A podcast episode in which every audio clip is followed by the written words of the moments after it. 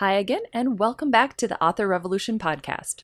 I'm your host, international best-selling indie author Carissa Andrews, and CEO of Author Revolution, the indie author's hub for learning how to create a best-selling series. Okay, so launching a new series is no easy task, my friend. List aiming that launch is even nuttier, trust me. you can prep and plan for a year or more, but when it comes right down to crunch time, everything else Everything else goes out the window, no joke. I had big plans of still popping in and doing a quick podcast for you all last week. Obviously, that didn't happen. I planned on writing a minimum of three chapters in Cursed Legacy, my final Windhaven book. That didn't happen. I plan on checking into my Rapid Release Roadmap founding members group each day to update everyone. Yeah, I managed twice. and even after my pep talk about working out and meditating and enjoying the moment, I was still a headless chicken. It is what it is, I guess. I don't know. It was just a crazy week. Now, as it stands right now, I don't know if Secret Legacy did anything spectacular when it comes to list aiming just yet. I won't know if it hit the New York Times or the USA Today bestseller list until Thursday. Now, for those of you who don't know, it is currently Tuesday, September 22nd. What I do know is this, though. For three out of the seven days of launch, my ranking was below 1,000 in the whole of Amazon.com's store. Secret Legacy hit number one bestseller in five of its categories. It also hit bestseller status on Barnes & Noble and on Apple. Not to mention, it maintained its number one hot new release status on Amazon across multiple categories as well. So even if I didn't make one of the bestseller lists, USA Today or New York Times, I do already know that this launch was a huge success, and the people who may never have heard of me before are now reading the first of hopefully many books. But in looking back, however, there's obviously some things that worked and some things that didn't. Some of the things I was sure would be the best route, and then they ended up not being the greatest thing ever. And some of the things I thought I'd let go turned out to be my saving grace. So it's with this in mind that I wanted to share my list aim strategy for launch complete with hindsight, because of course, hindsight is always 2020.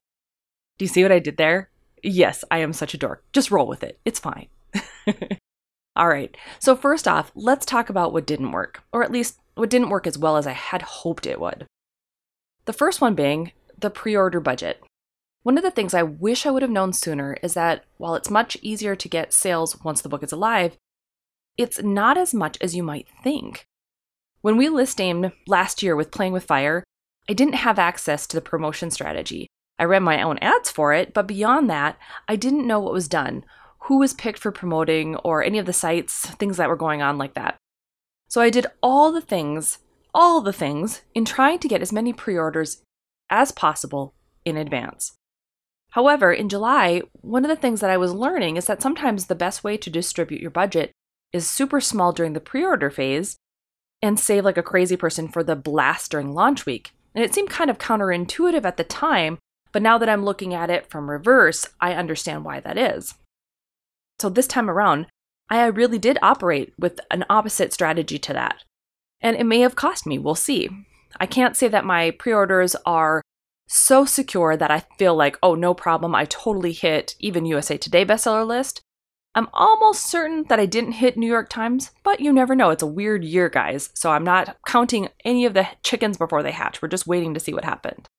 But the next time I do something like this, I will definitely be making sure that the bulk of my budget actually goes to launch week ads. And not just ads in general, like uh, promotion sites or whatever. I'm talking like actual Facebook ads, Amazon ads, BookBub ads. So, speaking of BookBub ads, that is number two of what didn't work as well as I had hoped. Now, after testing ads all summer long, I was certain BookBub was going to be where I put the majority of my ad spend during launch week. I had 14 different ads all set up and scheduled, each one going off different days to build on each other. I had done a lot of testing to find out what authors worked the best, which ones had the best click through rates, uh, the best cost per click, what images work best, what I found right away, though, was that my cost per click was way higher than what it was when I tested earlier.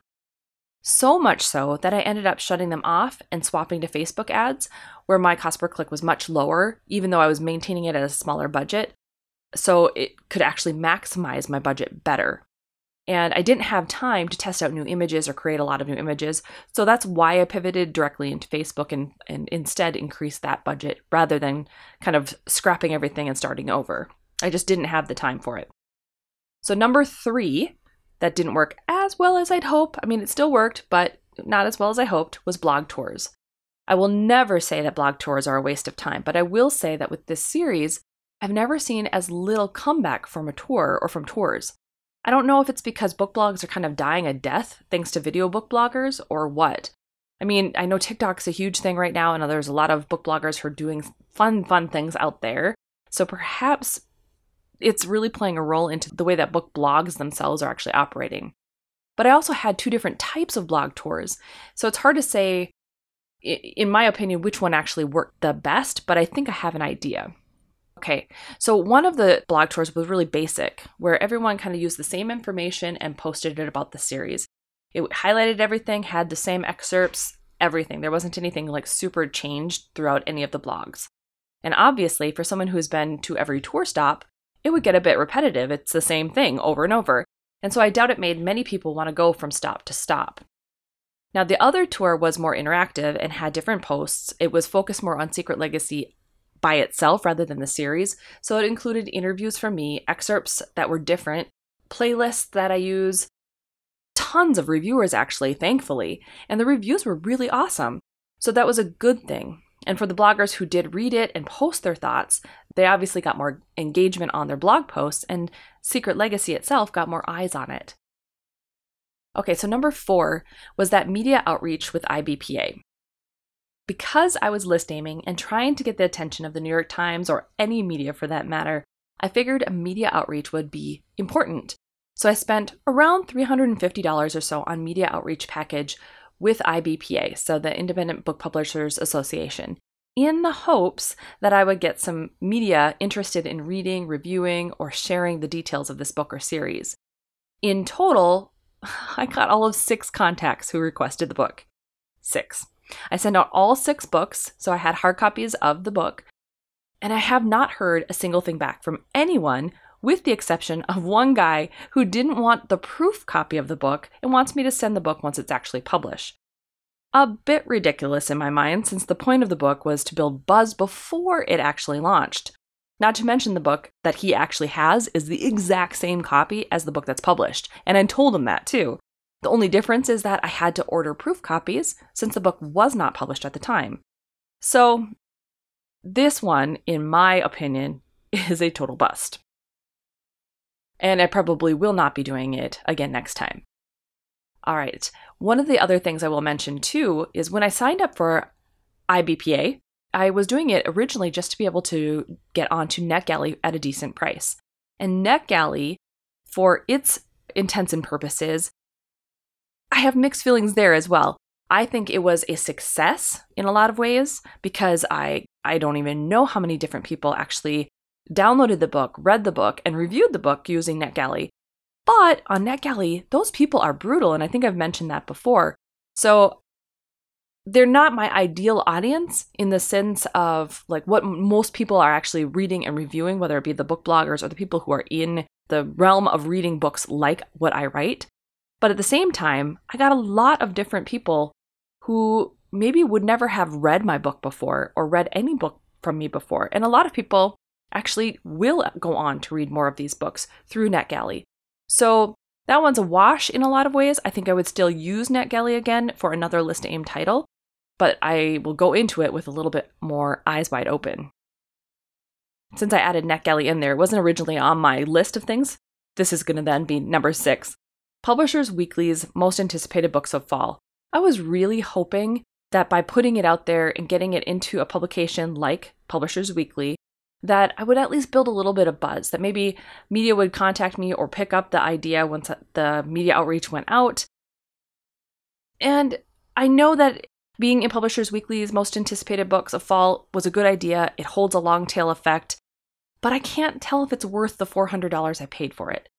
It's really difficult because I can't say how many people saw it. I can't say how many people liked it. I don't know how many people actually looked at it. I have as of yet to hear anyone who caught the feature or from any media, obviously, who happened to see it. So overall, this budget I feel would have been better spent on ads. All right, and then number seven, Apple's most anticipated titles of fall as well. Luckily, with this one though, it was a free feature. There was nothing paid out on my part, and it was a great opportunity to run through Draft2Digital. Unfortunately, though, I didn't see a big enough sales spike. I did see a sales spike, though, which is different from Publishers Weekly. Unfortunately, though, I didn't see a big enough sales spike to keep Secret Legacy wide once launch week was over. So, those were the aspects that didn't work out so well. But what about what did? Obviously, there was a lot that did, otherwise, I wouldn't have sold thousands of copies and hit all of those bestseller rankings, right? So, the first one was that long pre order phase. First off, I, will say that having a year to capture pre orders for this list aim really was crucial for me this time around. If I hadn't have done that, I would be sitting here telling you that I don't think I hit either list for sure. The pre orders that came in definitely locked in a decent chunk of my sales, and I'm glad that I had them ready to go. Thankfully, I didn't have any of the strange issues that seem to happen to some of the authors, where pre orders mysteriously vanish right before it went live or anything like that. I kind of wonder sometimes if that's just a publicity stunt. I don't know if it is or isn't, but you just gotta wonder sometimes because I've never had anything like that, knock on wood, happen. so it was all good. However, like I said earlier, next time I'll focus on the pre order phase and more on launch week ad spend. Number two, incremental increases to ad budgets. This one definitely worked. So, one of the key aspects to a good launch is growth momentum. All of the stores want to see a growth pattern in your sales before they start to send traffic to you organically. And then that really brings your rankings down in the store so that you can get eyes on all of your books. So, in order to do this, I planned out my ad budget so that the spend actually grew with each day. In fact, they pretty much doubled every single day. But I also didn't start the incremental increase, like where I really amped up the budget, until after launch day itself. Because if you remember, I think I've mentioned this before, there were promos that were big promos launching on the first day. In fact, maybe we'll talk about that in just a minute.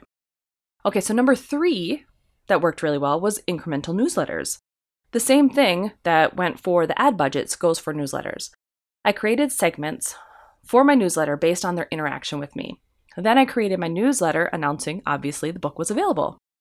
Then every day, a new segment got the email, starting with people who didn't interact as much, and then going down through the list to the people who had participated and interacted, clicked, read in the past 30 days. Every day, I went into Flodesk, which is my email service provider, and I resent the previous day's email to anyone who didn't open it the day before. This definitely helped me with the growth pattern, and it helped to get more sales towards the end of the week when it's sometimes a little bit harder. So I guess we are going to talk about this one. Number four, promo sites. I think I mentioned before that I had set up a bunch of promos to go off during launch week. In all, there were 65 different sites who were promoting Secret Legacy through this week. I also tried to plan those where they were placed in that growth pattern. But one of the things that's really hard about promo sites is that not all of them are created equally. So you have to know which ones are really good, which ones are not so good. Sometimes you can judge based off of the price that they're charging, but not all the time. And I found out that whole situation that not all of them are created equal when I did the BookBub feature deal for Pendomus earlier this year. And if you want to check that out, you can always go back to that episode. I'll make sure that it's linked into the show notes.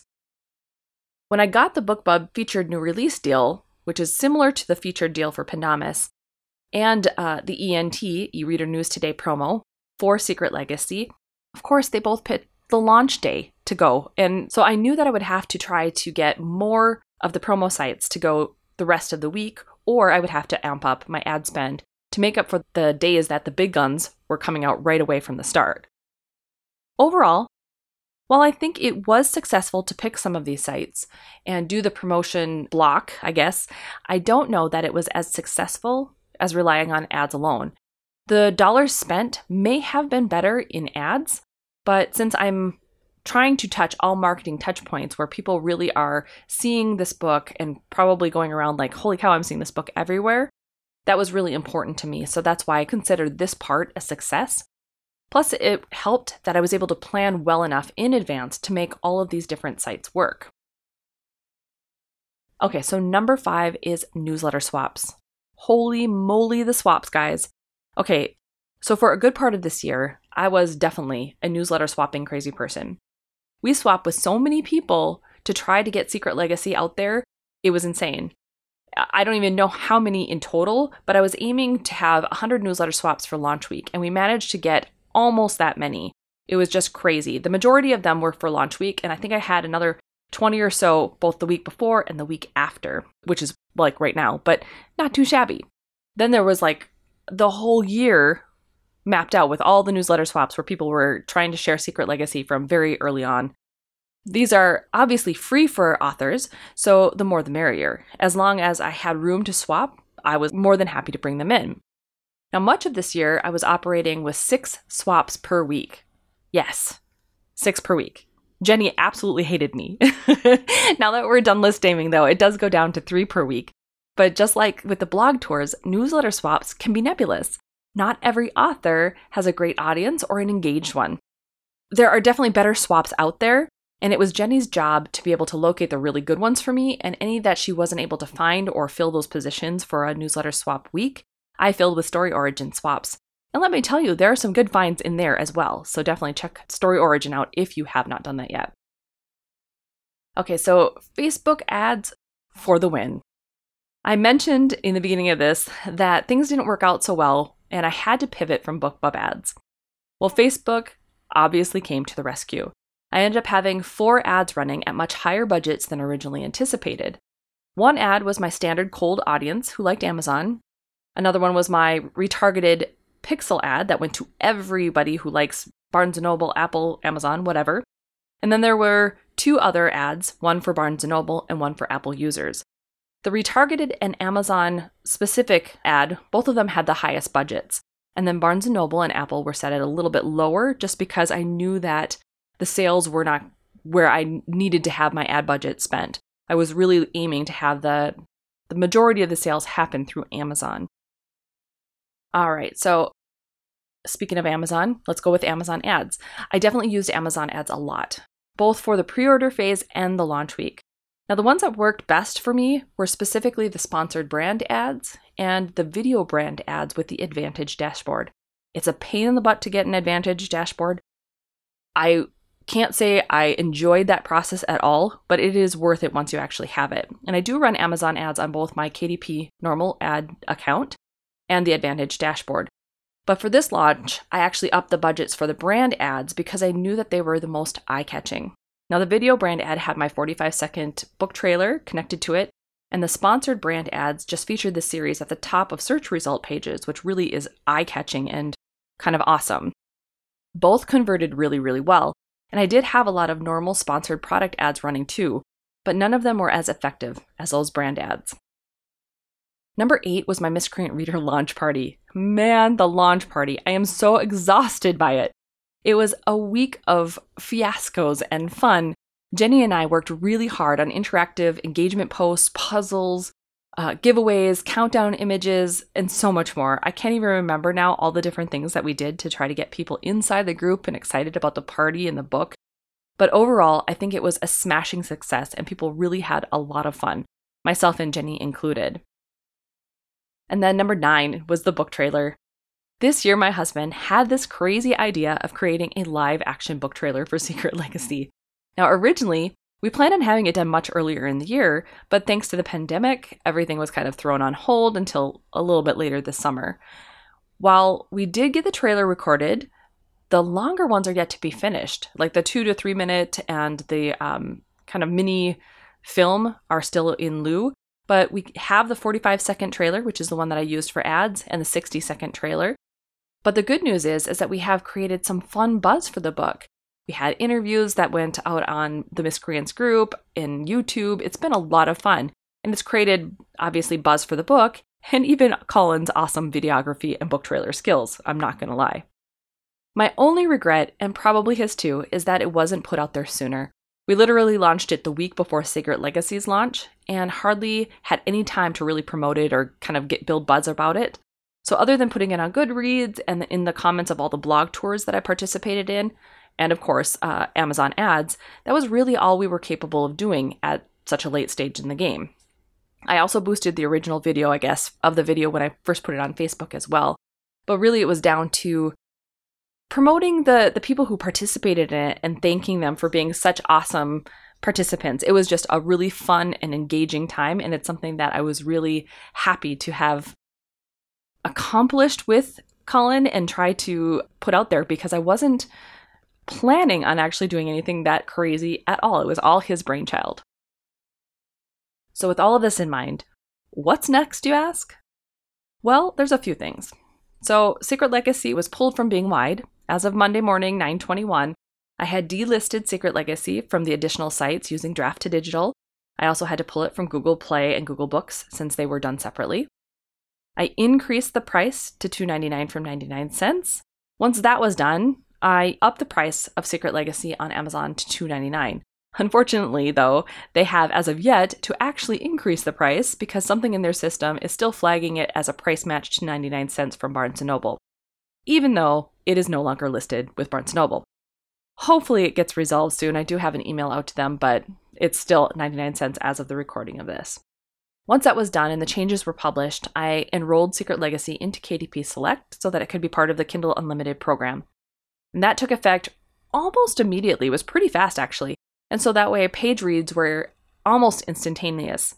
My hope is that it will be enough having it back in KU to help keep the rankings low on Secret Legacy without such an astronomical ad spend.